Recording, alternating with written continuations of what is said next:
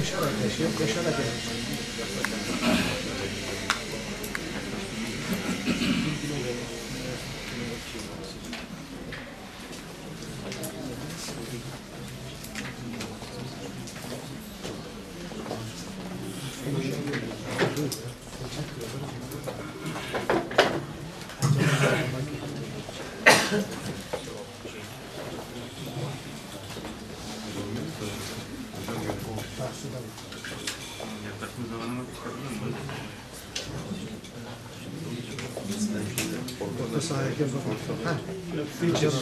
Hocam görüyor.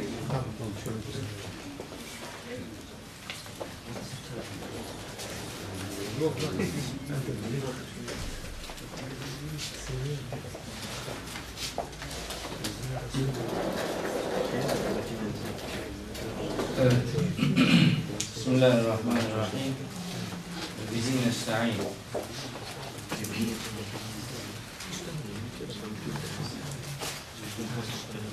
Bugün inşallah Fecir Suresini okuyacağız. Fecir Suresi Kur'an-ı Kerim'in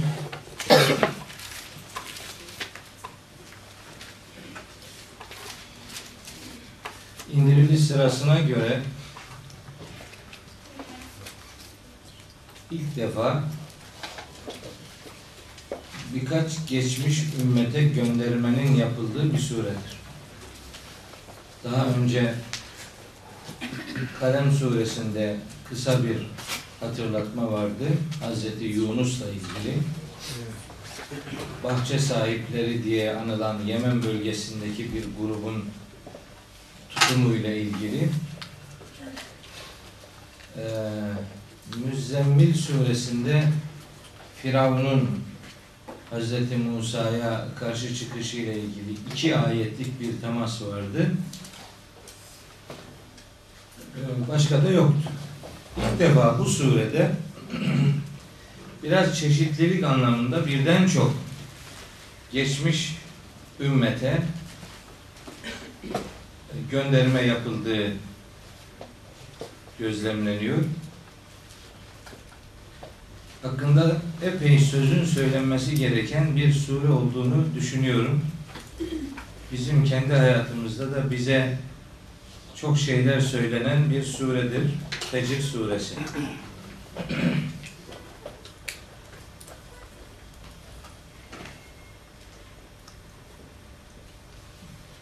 Hecir gün başlaması anını ifade eden bir kelimedir. Şimdi bizim dini terminoloji de gece ile gündüzün ayrılma zamanı sabah imsak vaktiyle başlaması şeklindedir. Yani sabah vakti imsakla başlar ve gün o zaman başlar. Ertesi gün yine şafak anına kadar bir gün devam eder. Şimdi Müzzemmil Suresinde gece kalkmaktan söz eden emirler okumuştuk. Yarısında, yarısından önce, sonra filan.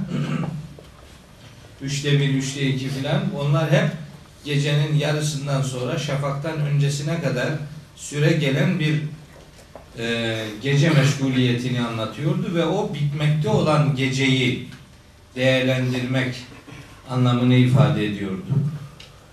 Şimdi yatsı namazından sonra epey bir süre sonra teheccüd kılan adam bitirmekte olduğu güne ait bir ibadet, zaman olarak bir ibadet yapıyor demektir. Oysa şimdi yaşadığımız şu dünyadaki gece ve gündüz kavramları gece saat 12 ile birbirinden ayrılır olmuştur. Saat 12'ye kadar gece, 12'den sonraki ilk dakika yeni başlayan gün diye anılıyor. Bu biz yani dini terminolojiyle mevcut uygulamanın birbirinden farklı olduğunu ifade edeyim. Şimdi bu fecre yemin ediyor Allah-u Teala. Ve feciri, fecre yemin olsun. Ve leyalin aşirin, ve 10 geceye yemin olsun. Birkaç, hepsini bir okuyayım, sonra birkaç şey söyleyeceğim. Ve şef'i, şef'a, çift olana yemin olsun. Vel vetri, tek olana yemin olsun. Ve leyli idâ yesri, gitmekte olan geceye yemin olsun. 4 ayette 4 değişik yemin varlığı söz konusu. Biri fecir, diğeri 10 gece, diğeri çift tek, öbürü de gecenin gitmesi ya da gecenin gelmesi anlamına da geliyor. Yesri kelimesi. Gitmekte olan geceye yemin anlamına da geliyor. Başlamakta olan geceye yemin anlamına da geliyor. Yesri kelimesinin 2 tane manası var. Biten geceye yemin olsun ya da başlayan geceye yemin olsun. Her şeyi kuşatan, kaplayan geceye yemin olsun anlamında bir yemin. Şimdi bu fecirden maksat hangi fecirdir? 10 geceden maksat hangi 10 gecedir? Çift dediği şey nedir? Tek denen şey nedir? Birkaç cümleyle bunlara bir temas etmek istiyorum. Çok kesin şeyler söylemek durumunda değiliz. İfade edildiğine göre fecir her günün sabahı anlamına gelir. Bir görüşe göre. Her günün sabahı. Her yeni günün fecri burada yemine konu olan zaman olarak kabul edilir. Ondan sonraki 10 gece, leyalin aşirin, 10 geceden maksadın ne olduğuyla ilgili bir takım tartışmalar var. Haklı tartışmalar var. Bazıları diyorlar ki işte Ramazan'ın son 10 gecesidir bu. Bazıları diyor ki Ramazan'ın ilk 10 gecesidir. Bazıları diyor ki Zilhicce ayının ilk 10 günüdür, 10 gecesidir. Hangisi olursa olsun her birinin kendine göre bir doğruluk gerekçesi sayabileceğimiz bir referansı var. Ramazan'la ilişkilendirirseniz Ramazan biliyorsunuz Kur'an ayıdır. Başındaki 10 günden ziyade sonundaki 10 gün özellikle Kadir gecesinin içinde bulunması itibariyle Kur'an'ın indirilmeye başlandığı o zaman dilimini ifade eden bir süreçtir. Öbür Zilhicce ile ilgili olanın da kendine göre bir gerekçesi var. O da Müslümanlar için muhteşem, çok büyük 2 olay o 10 gecenin içinde yaşanır. Biri hac ibadetidir. Başlı başına bir duruş ifade eden bir ibadettir. Diğeri de o gecelerin birinde Kurban Bayramı var. Yani kurban ibadeti var. Hac ibadeti ile kurban ibadeti o Zilhicce ayının ilgili günleriyle ilişkilidir. Deniyor ki bu ifadeler işte o Zilhicce ayına ya da Ramazan'ın son 10 gününe işarettir. İlla bu bir tanesidir deme şansımız yok. Çünkü ayet eğer belli geceler diye özellikle budur da başkası değildir diyebilmemizi mümkün kılsaydı leyalin aşirin diye nekire kullanılmazdı. Yani belirteç edatı olmadan kullanılmazdı. İlle belli 10 tane gece olsaydı ve leyalil aşiri olurdu bu. El leyali el aşri, yani başına elif lam gelirdi.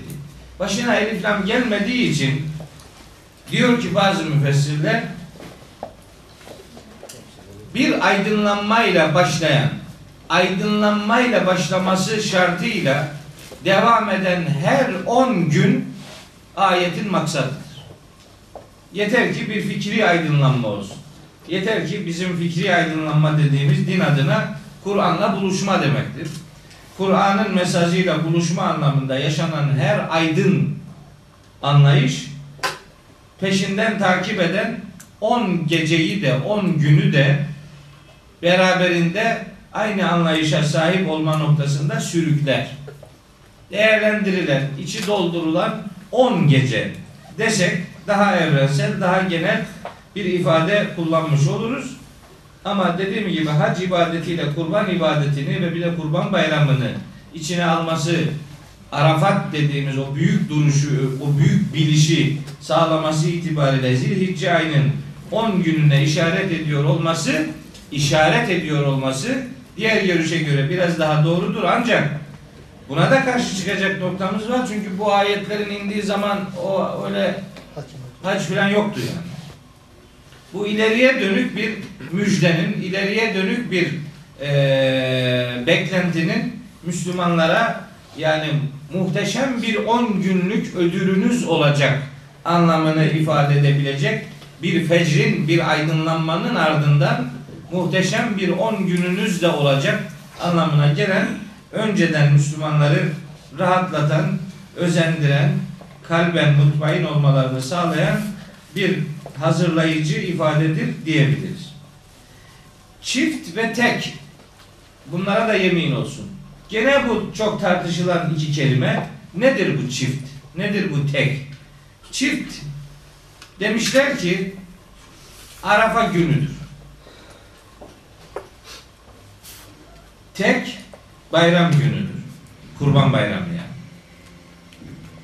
Bunu şimdi Zilhicce ayı ile 10 geceyi Zilhicce ayı ile buluşturanlar çifti ve teki de o Zilhicce ayının ilgili günlerindeki bayramla ve Arafa ile buluşturuyorlar.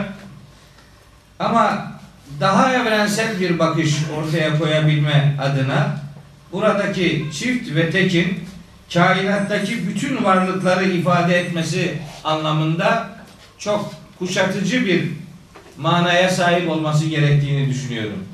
Bu itibarla çift Allah'ın zatının dışındaki her şey çift ismiyle anılabilir dersek yanlış konuşmuş olmayız. Çünkü Zariyat Suresinin 49. ayetinde Cenab-ı Hakk'ın yarattığı her şeyin çift yaratıldığını ifade ediyor. Ve min külli şeyin halakna zevceyni. Biz her şeyden çift yarattık.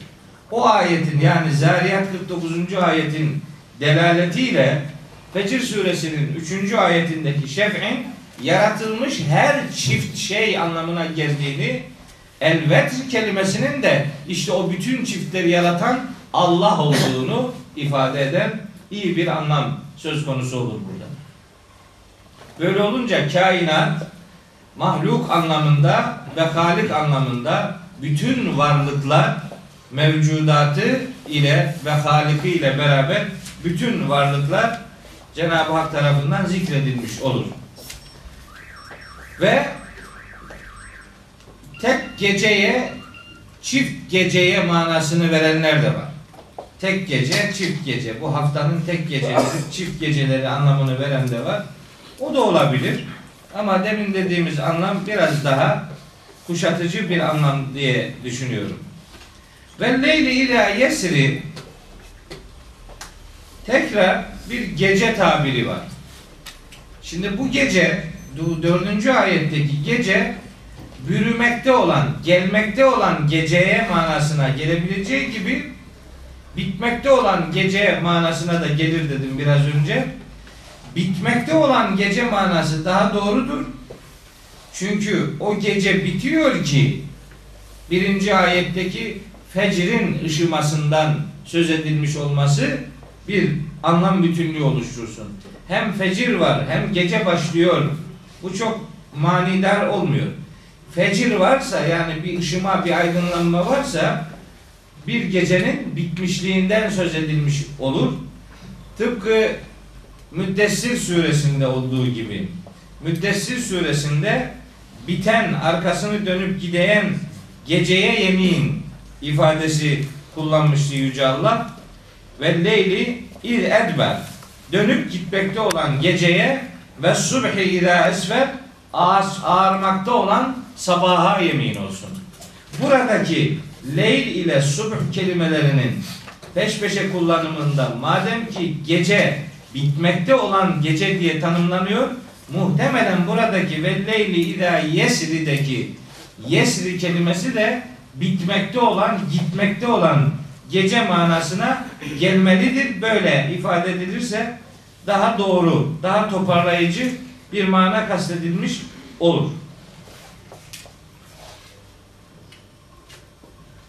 Evet. Ne var bütün bunlarda? Bu 4 tane geceye, gündüze, 10 geceye, teklere, çifte filan niye bu kadar yemin ediliyor? 5. ayette diyor ki Allah-u Teala: "Hel fi zalike kasemun lidi hecr." Hecir sahibi olanlar için. Hecir aslında kaya demektir. Taş. Hecir taş demektir. Kaya. Hacer-i esvet diyoruz ya. O hacer aynı kökten geliyor. Hecir, hacer, taş demektir. Ama her yerde her kelime aynı anlama gelmez Kur'an-ı Kerim'de.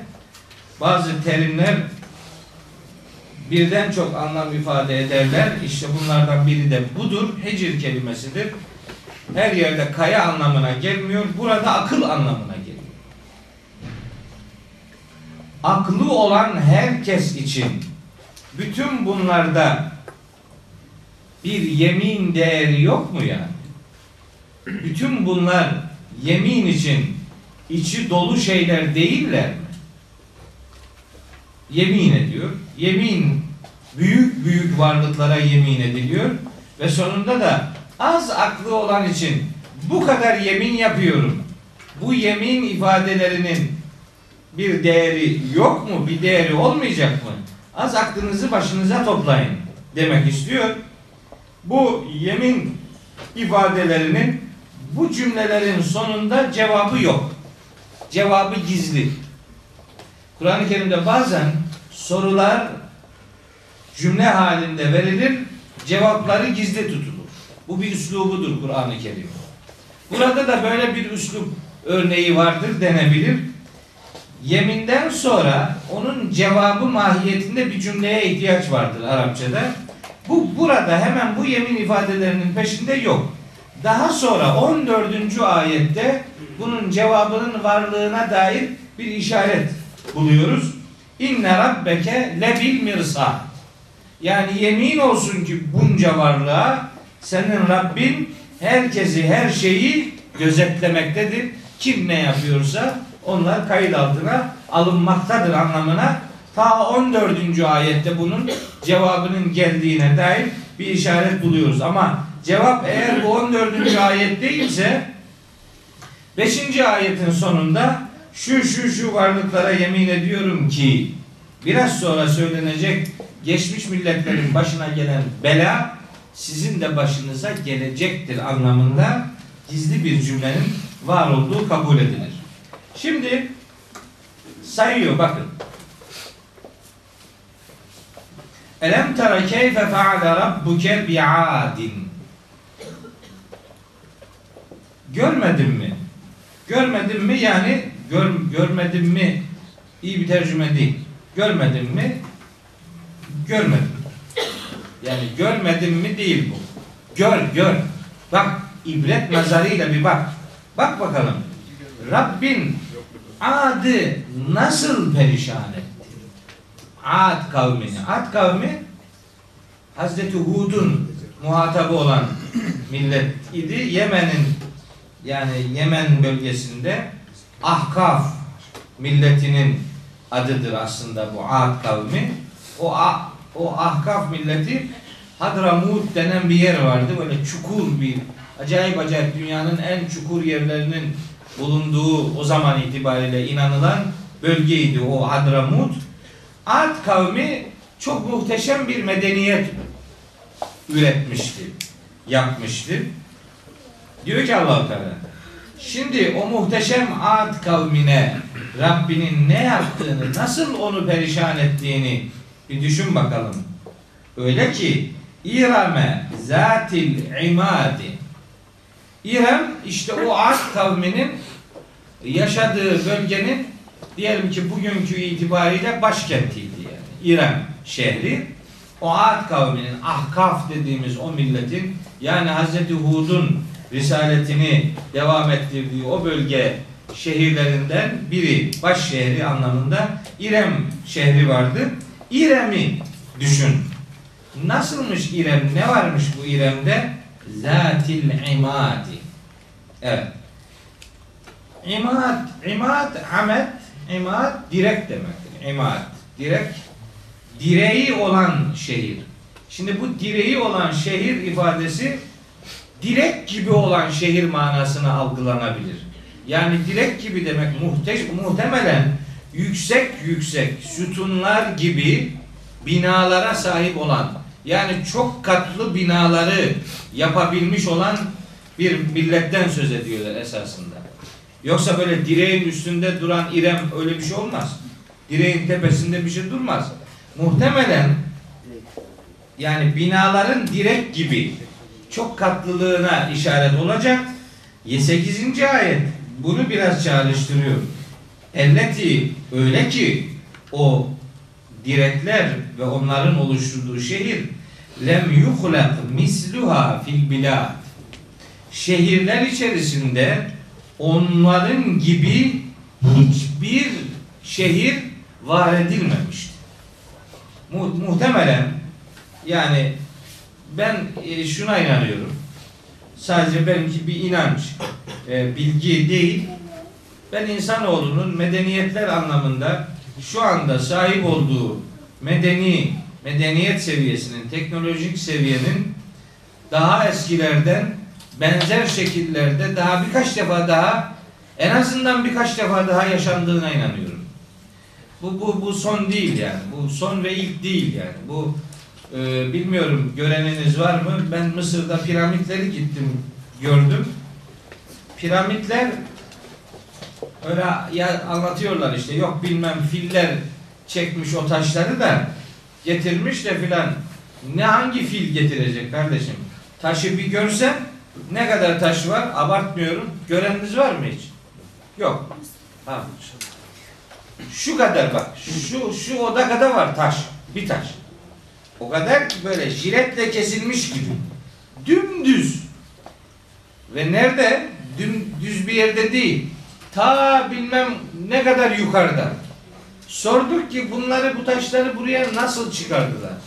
Güya piramitlerin etrafını güya işte Firavun, o Ramses veya daha eskileri işte kum doldurmuşlar etrafını da kumların üzerinden filler çekerek getirmiş o taşları oraya. Hadi diyelim filleri buldun da taşları çekecek halatı nasıl yaptılar? Daha büyük sanat odur esasında. O halatı yapmak çok büyük bir medeniyet. Öyle iple miple olmaz o. Muhtemelen vinç bir şey vardı yani. Yani o kumların üzerinden getirildi diyorlar. Hiç inanamıyorum çünkü o piramitlerin bulunduğu yer vadi değil. Hani vadi olsa dersiniz ki etrafını kumla doldurdular, düz ayak getirdiler. Hayır öyle değil. Piramitlerin olduğu yer tepe. Yani öyle dümdüz bir yer değil. Orası Kahire'ye hakim bir yer. Dolayısıyla o piramitlerin içerisindeki o muhteşem yapı dizaynı halihazırda o piramitlerin bulunduğu yerden birkaç kilometre ileride Ebu Simbel diye isimlendirdikleri bir kafa heykeli var. Büyük bir kafa. O piramitlerin asıl girişinin oradan olduğunu söylüyorlar. Oradan girip de piramitlerden henüz çıkılamadı. Onun içerisinde pek çok kapı kapatıldı. Çünkü giren bir daha gelemedi geri. Öyle labirent gibi kayboldu gitti. Ben girdim içerisine. Pek çok kapılar var. Kapatmışlar. Sordum. Bunlar niye kapalı?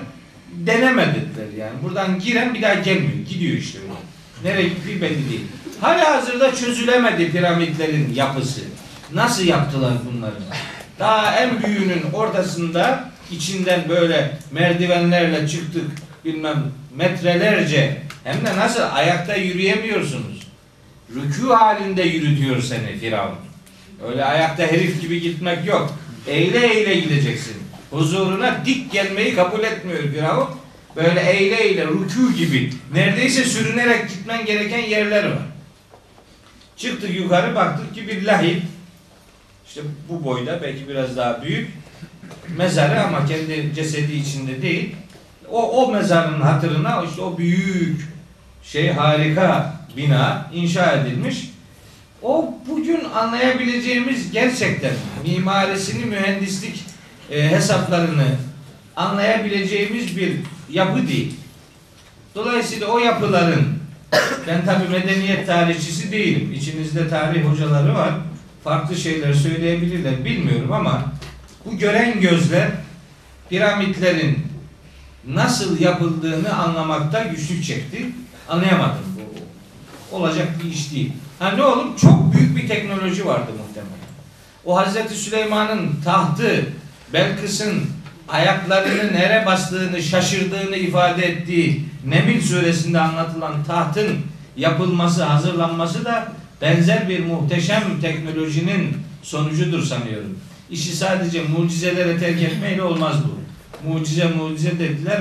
Aklın almadığı, zekanın yorulmamasını istedikleri her şeyi mucize diye ifade ettiler. Bence bunlar mucize falan değil. İnsanların kendi elleriyle, emekleriyle, beyinleriyle, üretimleriyle elde ettikleri sonuçlardır.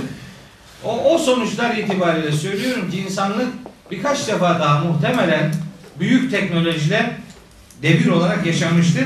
İşte bu 8. ayet diyor ki şehirlerin içerisinde öyle benzeri büyük direkler, sütunlar, muhtemelen çok katlı gökdelen anlamına gelebilecek binalara sahip olan o İrem şehrini nasıl da yerle bir etti. Başka? Ve Semud'e, Semud kavmini hatırlatıyor. Semud elleriyle, bu Semud kavmin Cabus Sahra bil Vadi, bunlar da vadide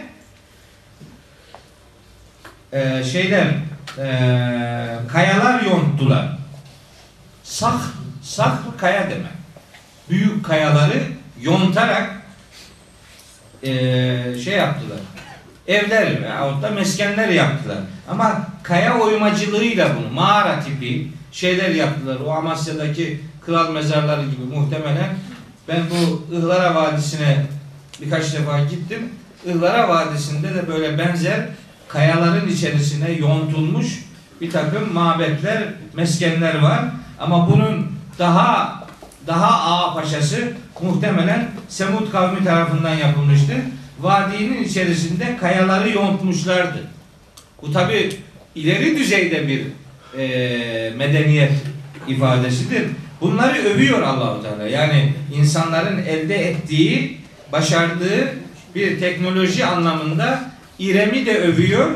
Semud'u da teknolojik anlamda ileri düzeyde bir özelliğe sahip olmaları itibariyle onları övüyor ama insanları azınca o muhteşem dünya allak bullak oluyor.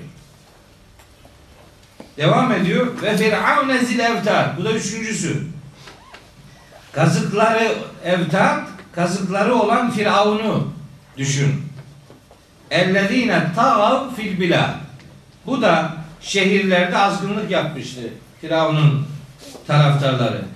Evtad, vetet, evtad, o da kazık demek ama bunu da böyle Firavun'un yaptığı bir ceza gibi algılıyor bazı müfessirler. Yani milleti ceza olsun diye kazıklarla cezalandıran Firavun diye yorumluyorlar ama biz Firavun'la ilgili böyle bir ceza bilmiyoruz. Yani böyle kazıklı voyvoda gibi bir ceza türü Mısır bölgesinde duyulmadı. Dolayısıyla buradaki evtaat kelimesinin asıl manasının muhtemelen büyük çadırlar, direkli çadırlar. Yani işte burada Ramazan çadırları olduğu gibi demek ki yani o zamanın erişilmesi biraz zor gibi görünen sonuçları itibariyle böyle büyük büyük çadırlar, ortalarında direkler bulunan çadırlar. Yani güçlü bir medeniyeti vardı Firavun'un. Ama hem Firavun, hem Semud kavmi, hem Ad kavmi. Üçünün örneğini veriyor. Bunlar ortaklaşa şu özellikteydiler. 11. Ellezine ta'u fil bilad. Şehirlerin hepsinde azgınlık yaptılar bunlar.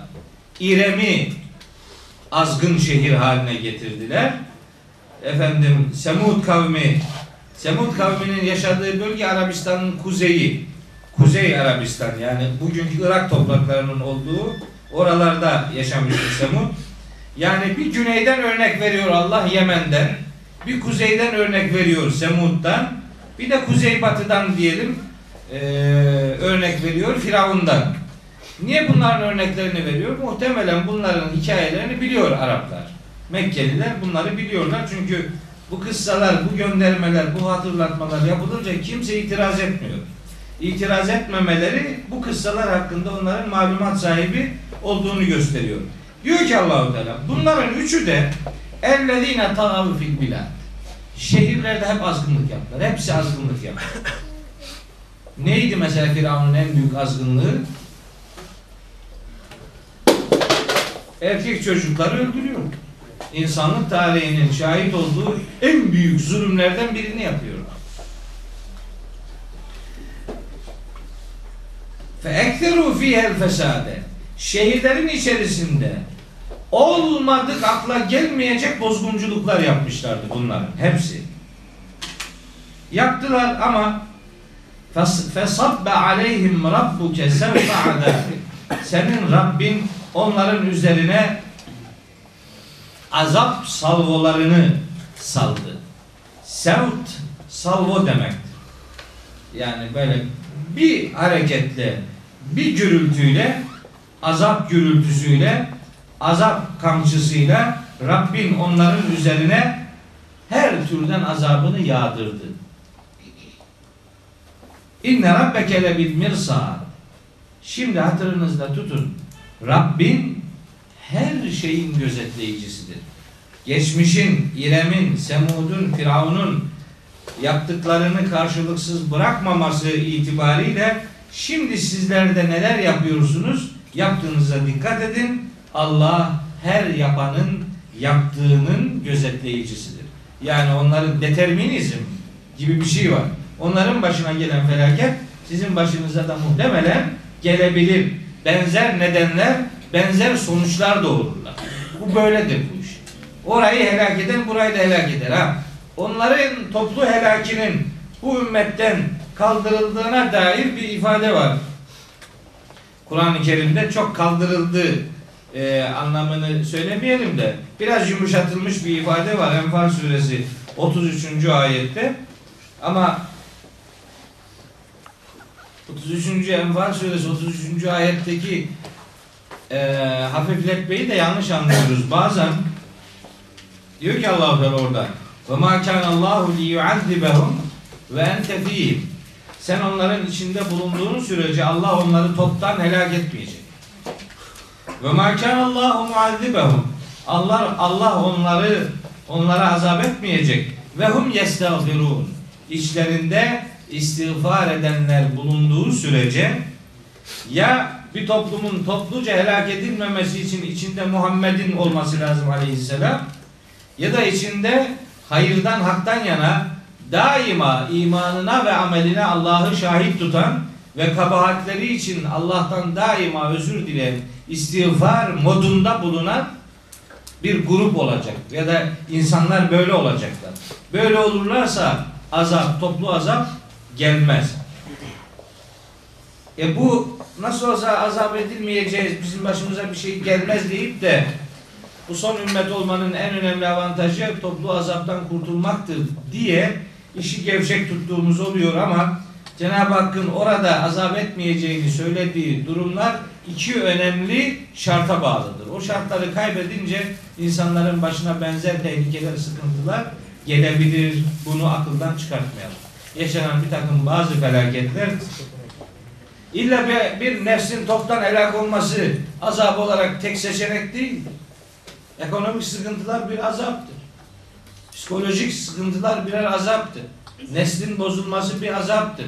Yani azap dediğin şey işte mesela ozon tabakasının yırtılması bir azaptır. Bir çeşit. direkt anlaşılmasa bile en direkt bizim başımızı sıkıntıya sokan bir takım sorunlarımız var. Dün bana bir mail geldi. O maili bakarken böyle slide gösterisi şeklindeydi. Kahroldum. Yani bizim yaşadığımız bence lüksü aynı gün dünyada yaşayan pek çok insanın yaşadığı zilletle yan yana getirdiğimizde bizim ne kadar ağır sorumluluklar sahibi olduğumuzu ve sahip olduğumuz nimetlerle ilgili ne kadar az şükür yaptığımızı ya da nimetin gereğini nasıl hiç yapmadığımızı bir kere daha gözlemlemiş olduk. Yani şimdi durum iyidir zannediyoruz ama çok iyi olduğu kanaatinde değil. Açlıktan inim inim inleyen insanların yaşadığı dünyada topların cennete gitmesi biraz kendini darı ambarında görmeye benziyor. Şimdi bakın bir şey daha söyleyeyim. Evvelsi gün çok yaşlı bir amcanın ziyaretine gitmiştim İlyasköy'de.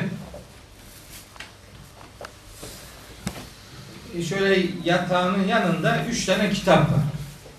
3 tane kitap. Şimdi ben ömrüm ne kadar varsa hep meal okumayı istirham ederek anlatıyorum. Önemini anlatmaya gayret ediyorum. Bu amcanın yastığının yanında 3 tane kitap var. Bir Kur'an-ı Kerim metni, bir tane ilmihal, bir tane de meal. Tabii Kur'an-ı Kerim metnini anladık. Kimin okuduğunu. Amca okuyorum. İlmihali de anladık. Muhtemelen evin diğer sakinleri okuyor ama bu meal neyin nesi dedim. Sordum, acım dedim, bu meali kim okuyor dedim. Ben okuyorum dedim.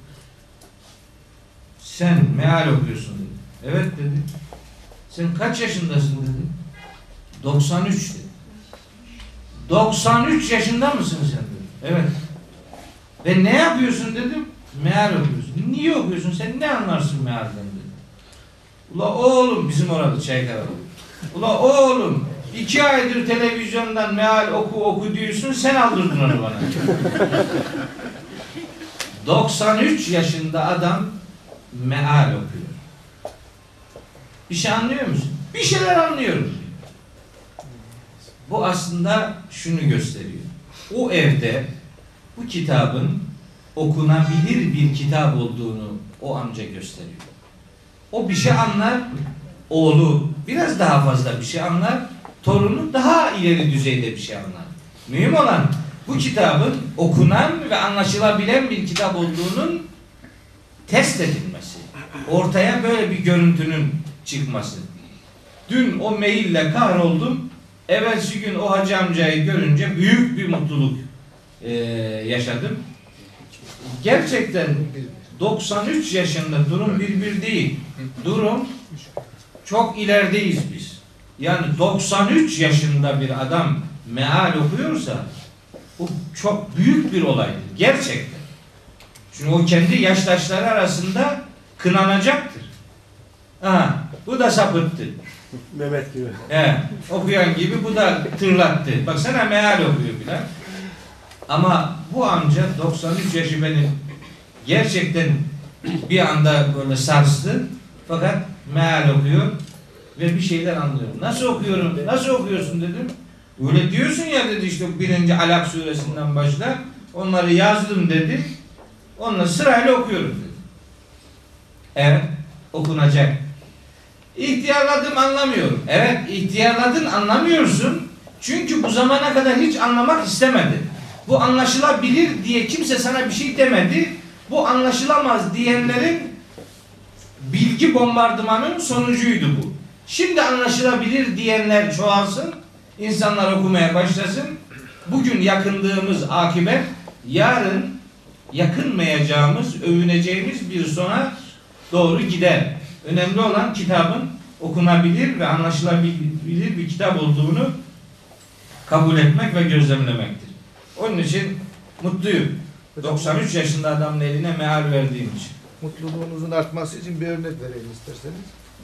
Perşembeyi Cuma'ya bağlayan gece biz cüzleri meal olarak dağıtırız camide.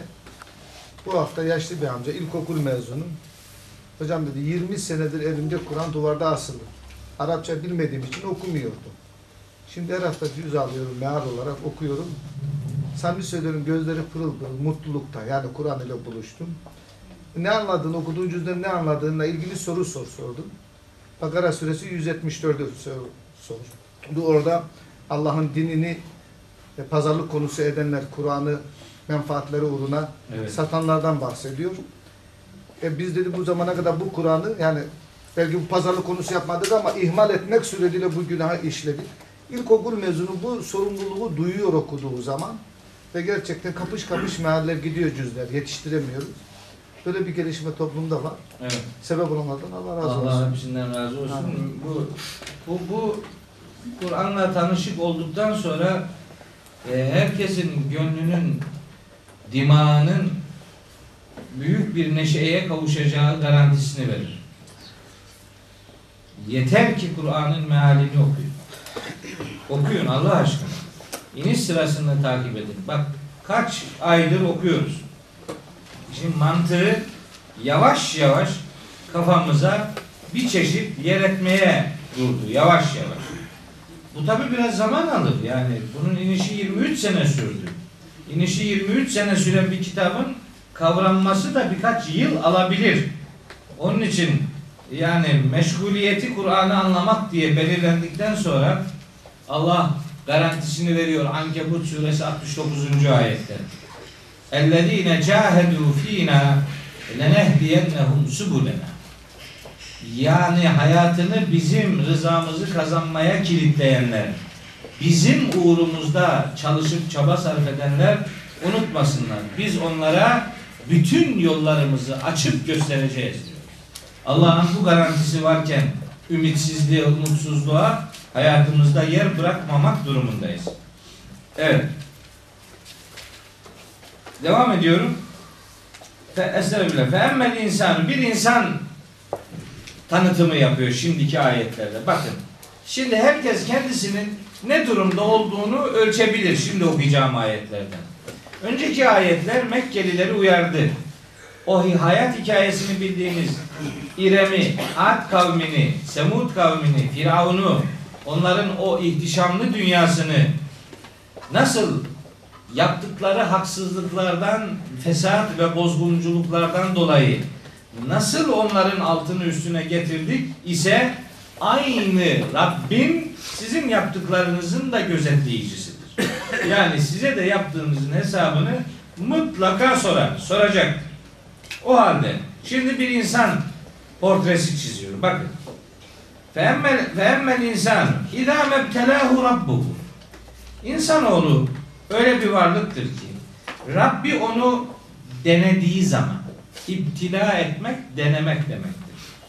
Denediği, فَاَكْرَمَهُ, ona çeşitli ikramlarda bulunduğu, وَنَعَّمَهُ, ona çeşit çeşit nimetler bahşettiği zaman فَيَقُولُ, der ki adam, Rabbi ekremeni, Rabbim bana ikram etti. Rabbim beni gözetledi yani. Bana her türlü imkanı verdi. Halbuki demek istiyor ki Allah-u Teala, ona verdiğimiz o malın, o ikramın, o nimetin imtihan olduğunu unutuyor. İdâ mebtelâhu, çünkü onu imtihana tabi tutmak üzere ona bir şey verdiği zaman ikrama uğradım der. Yani bu bir imtihandır, onu unutur. İkramı hak etmiştim. Tıpkı Karun'un dediği gibi, tıpkı bir başkasının dediği gibi. Benim hakkımdı. Ben bildiğim için verildi. Ne var yani? Böyle bakar. Geçen hafta söylemiştim o ayetleri. Aynı adamla ilgili. Bunu başka adamlar olarak algılıyorlar. O başka adamlar değiller. Aynı adam. Kur'an-ı Kerim'de rızıkla ilgili ayetler vardır. Yapsudur rızka limen yeşâhu ve yaptir. Allah dilediğine rızkını geniş verir, dilediğine kısar. Bu yanlış tercüme. Bu tercüme doğru değil. Allah dilediğine fazla verir, dilediğine az verir değil o. Allah dilediği adama rızkı çok da verir, az da verir. Aynı adama. Adam aynı. Bazen çok nimeti olur, bazen o nimet elinden gider ki imtihana tabi tutulsun. Daima mal elinde bulunan adam o malla imtihan edildiğini anlamaz. Daima fakir olan adam da daima fakirliğin imtihan vesilesi olduğunu anlamaz. Ara ara değişimler olur. Bazen çok olur, bazen az olur. Bazen olur, bazen hiç olmaz. O öyle bir adamın hayatında, bir insanın hayatındaki imtihanın iki aşamasıdır. Bu da aynı. Aynı adamdan söz ediyor. Ve emma idâ mebtelâhu, aynı adamı Allah imtihan ettiği zaman, aynı adam, bak bu zamiri aynı insana gidiyor. Ve emma idâ mebtelâhu, idâ mebtelâ el insâne demektir bu. Aynı insanı imtihana tabi tuttuğunda فَقَدَرَ عَلَيْهِ رِزْقَهُ, rızkını biraz kıstığı zaman, biraz ölçülü verdiği zaman, bak kıstığı zaman diyor ha, bitirdiği zaman, vermediği zaman yok. Çok veriyordu, biraz az verdiği zaman feyekûlü, bu defa aynı adam der ki Rabbim ehaneni, Rabbim bana ihanet etti, Rabbim beni hiç önemsemedi. İhanet etti. Ehane aynı kökten gelmiyor aslında. Haneden gelir o ihanet. Ama bu da beni hiç önemsemedi. Hiç benimsemedi. Beni hiç dikkate almadı. Dolayısıyla hak ettiğim halde bana vermedi suçlamasında bulunur. Verdiği zaman bunun bir imtihan olduğunu unutur. Bunun bir hak ediş olduğunu zanneder. Kıstığı zaman bunun hiç verilmediği sonucunu ifade eden nankörlük yapar. Kella, şimdi bakın. Hayır. Hayır, yani Rabbin seni önemsemedi suçlaması doğru değil. Ben la tükrimunel yetime.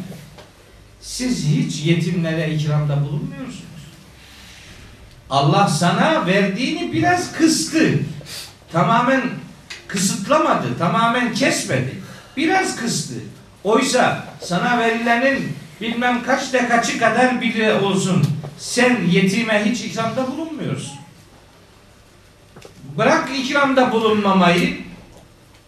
Ve la tahaddun ala ta'amil miskin. Garibanların, yoksulların doyurulmasına yönelik hiç birbirinizi teşvik etmiyorsunuz. Sen sadece sana verilerin çokluğuna, azlığına bakarak Allah'la uğraşmaya bakıyorsun. Oysa sen aslında yetimi gözetmen gerekiyordu. Sana Allah'ın verdiği nimetten bir bölümünü onunla paylaşacaktın. Onun için veriliyordu. Bunu yapmıyorsun. Yetimlerin, yoksulların doyurulmasına yönelik birbirinizi hiç teşvik etmiyorsunuz. Ne yapıyorsunuz? Ve te'kulûne türase eklen lemma.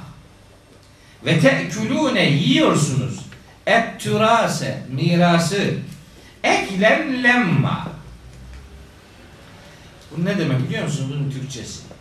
Öyle bir yuvarlıyorsunuz ki demektir. Mirası öyle bir götürüyorsunuz ki sizin ve başkasının. Yeter ki tevarüse bir şey kalsın. Onu size veya başkasına ait diye hiç bakmadan öyle bir yiyorsunuz ki ve tuhibbunel male hubben cemma, malı o kadar sıcak seviyorsunuz ki, o kadar canı gönülden mala bağlısınız ki siz mirası hesap etmeden yiyor, malı tapınırcasına seviyor, garibanı doyurmayı teşvik etmiyor, yetime ikramı gerçekleştirmiyorsanız işte size Cenab-ı Hak bazı nimetlerin kısılarak verilmesi imtihanını yapar. Çünkü bunu fazlasıyla hak ediyorsunuz. Allah'ın kısması aslında bir sonuçtur. Yapılanın, mevcudun, hak edilmişliğin sonucu olarak görülmesi büyük bir hatadır. Bu bir ikram idi. O ikram başkalarıyla paylaşılacaktı. Yetimle, garibanla paylaşılacaktı. Paylaşılmaması bir tarafa, batır kütür yemekleri, mirası yiyorsunuz, mala tapınırcasına sevgi besliyorsunuz. O halde şimdi bekleyin bakalım. Kella bu sizin sevginiz devam etmeyecek. Bu malı mirası götürmeniz de zannettiğiniz gibi sonuçlanmayacak. İzâ dükketil erdu dekken dekka. Yeryüzü dek döküldüğü zaman. Dek dökülmek demek. Patır kütür dökülmek. Paramparça olmak. Dükketil erdu dekken dekka. Adeta çok sert nesnelerin birbirine vurmasıyla çıkarılan ses gibi bir ses çıkartıyorum. İzâ dükketil erdu dekken dekka. Bu kef dal harflerini peş peşe vurduğunuz zaman birbirine böyle depremlerde çıkan sese benzer sesler çıkar. Kur'an-ı Kerim'de kullanılan kelimeler bazen manasını hissettirecek fonetiğe sahiptir. Ses uyumuna sahiptir. İzâ dükketil ardu dekken dekka. Mesela cehenneme atılanlarla ilgili feküp kibu kelimesi kullanılır. Küp kibu kebik sesi çıkartmak demektir. Yani kebikler, kafataslar birbirine vurunca küp küp pat küt öyle ses çıkaracak. O manayı veren Arapça kelimeler seçilmiştir. Bu da onlardan biridir. Yeryüzü paramparça edildiği zaman ve ca'a rabbuke, yeryüzünün paramparça edilmesi ne demek? Kıyametin kopması demek. Ve ca'a rabbuke, ve Rabbin gelecek, vel melecu saffen saffa, melekler de saf saf dizilmiş haldeyken. Rabbin gelecek demek, bu da biraz sıkıntılı bir yorum trafiği yaşanan ayetlerden biri. Allah'ın gelmesi ne demekti? Biliyorsunuz İslam tarihinde Allah'ın görülmesi, görülmemesi noktasında iki kanaat çarpışmıştır.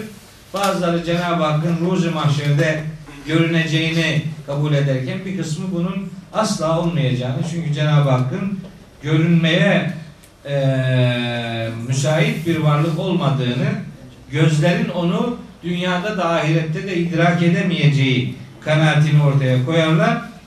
Ben bunların hangisi doğrudur bilmem.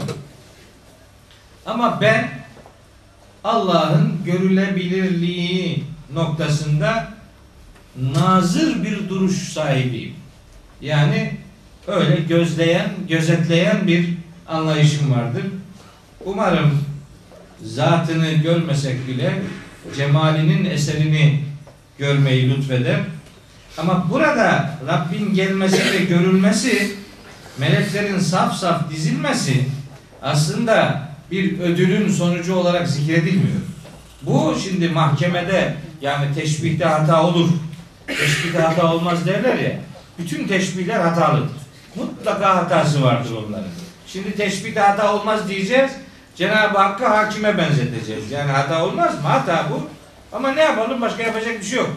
Yani mahkemeye hakim girerken işte geri kalan milletin ayakta hazır beklemesi gibi. Yani bir büyük yargıç kürsüsüne giderken oradaki insanların, görevlilerin ayakta durması gibi öyle bir şey anlatıyor. Melekler saf saf dizili haldeyken Rabbin geldi. Belki de Cenab-ı Hakk'ın emri geldi. Yani belki de Cenab-ı Hakk'ın kararı geldi. Sünneti geldi. Ama kendisi geldi, kendisi nasıl gelir gidince göreceğiz inşallah. Ama gelen bir şey var şimdi bak, kesin. Veci'e yevme idin bi cehenneme. O gün cehennem getirilecek. O gün cehennem getirilecek. O gün cehennem. Daha önce Tekvir suresinde okumuştuk. Ve idel cahimu su'iran. Kıyametten sonra cehennem tutuşturulacaktır. Şimdi cehennemin halihazırda var olduğu ve içinin meşgul olduğu iddiaları var. Onları hiçbir şekilde kabul etmiyorum.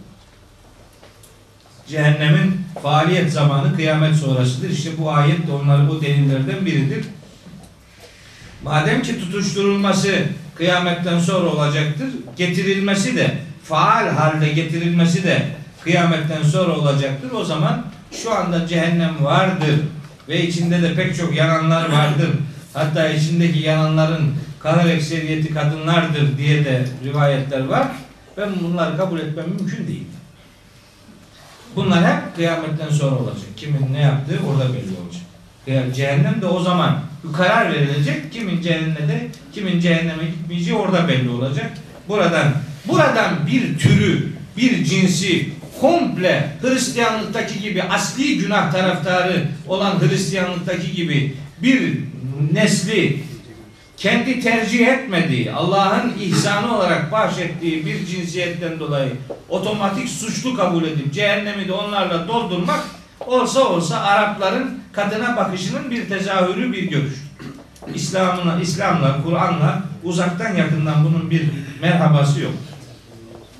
Cehennem getirilecek. Yevme idi işte o gün. Yetezekkerül insan. İnsan artık işin farkına varacak. Gerçeği hatırlayacak. Ama ve ennâ lehuz zikra. Artık hatırlamanın yeri orası değil. Yani ve ennâ lehuz zikra ne demek biliyor musunuz? Orası nere? Hatırlamak nere? Artık hatırlamanın ne yararı var? Geçmiş olsun. Evet. O iş bitti. O iş bitti. Artık orası yeniden imtihanların yaşanacağı bir yer değil. Orada yok bu iş. Orada hatırlamanın ne yararı olmayacaktır diyor Allah-u Teala. Diyecek ki yakulu insan o gün. Ya leyteni.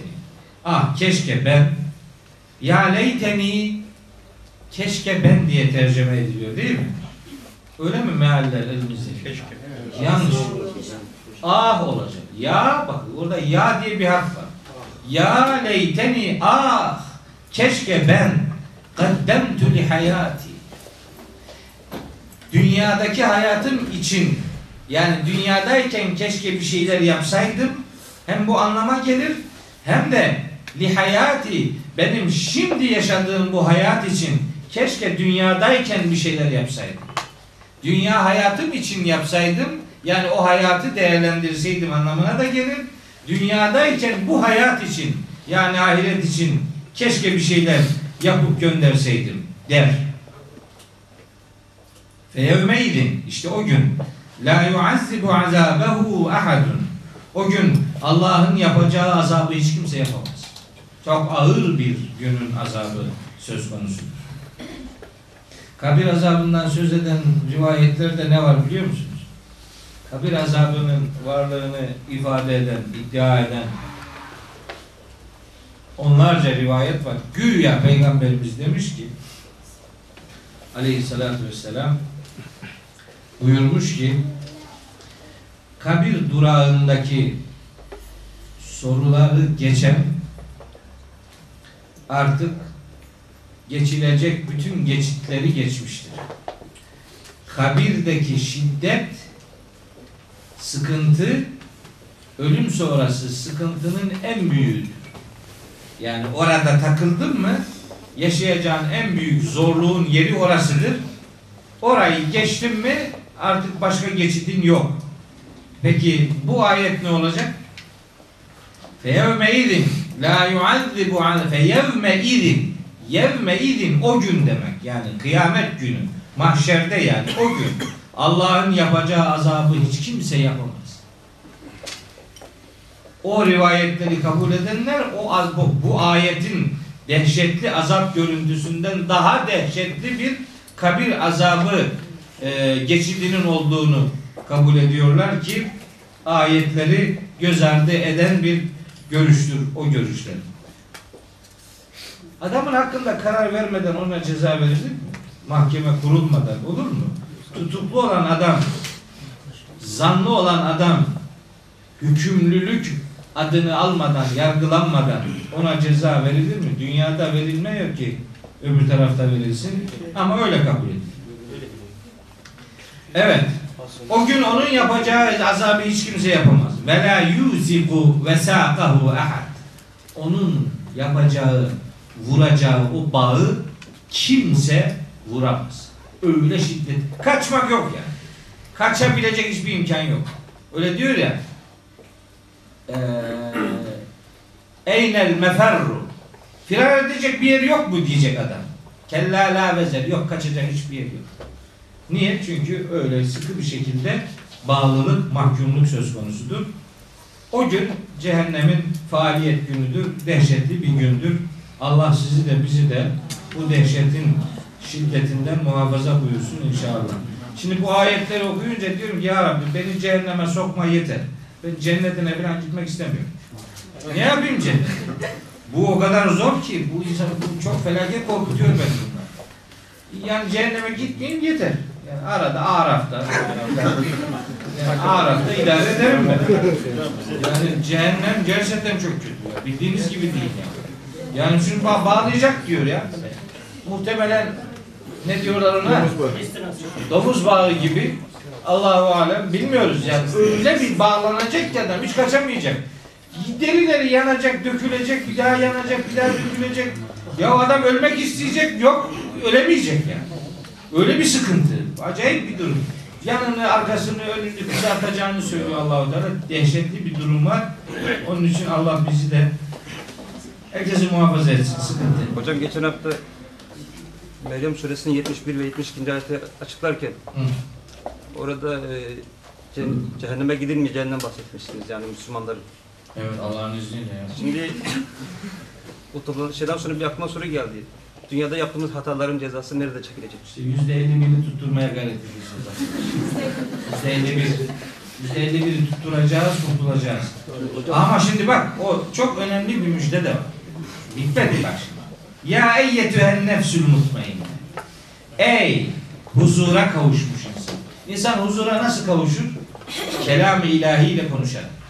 Kelam-ı ilahiyi yaşayarak, kelam-ı ilahiyi severek, bununla dost olarak insan huzur bulur. Çünkü neyin ne anlam ifade ettiğini ancak bu kitabın rehberliği insana öğretir. Ey huzur bulmuş, mutmain olmuş nefis, irci'i ila rabbiki radiyeten mardiye. Artık sen razı ve senden razı olunmuş olarak Rabbine dön. Hem sen razı, hem senden razı olunmuş. Radıyallahu anhum ve radu anhu yani. Allah onlardan razı, onlar Allah'tan razı. Nimet veren razı, nimet alan razı. Razı olan ve razı olunan bir hal üzere Rabbine dön ve فَدْخُلِي فِي عِبَادِي seçkin kullarımın arasına gir ve وَدْخُلِي cenneti yani cennetime gir.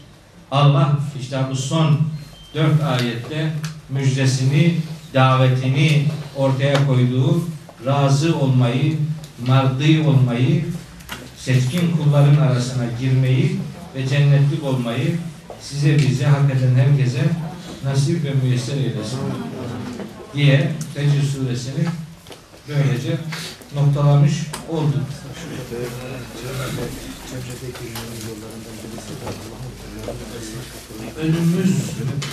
Önümüzdeki hafta Duha'yı işledik.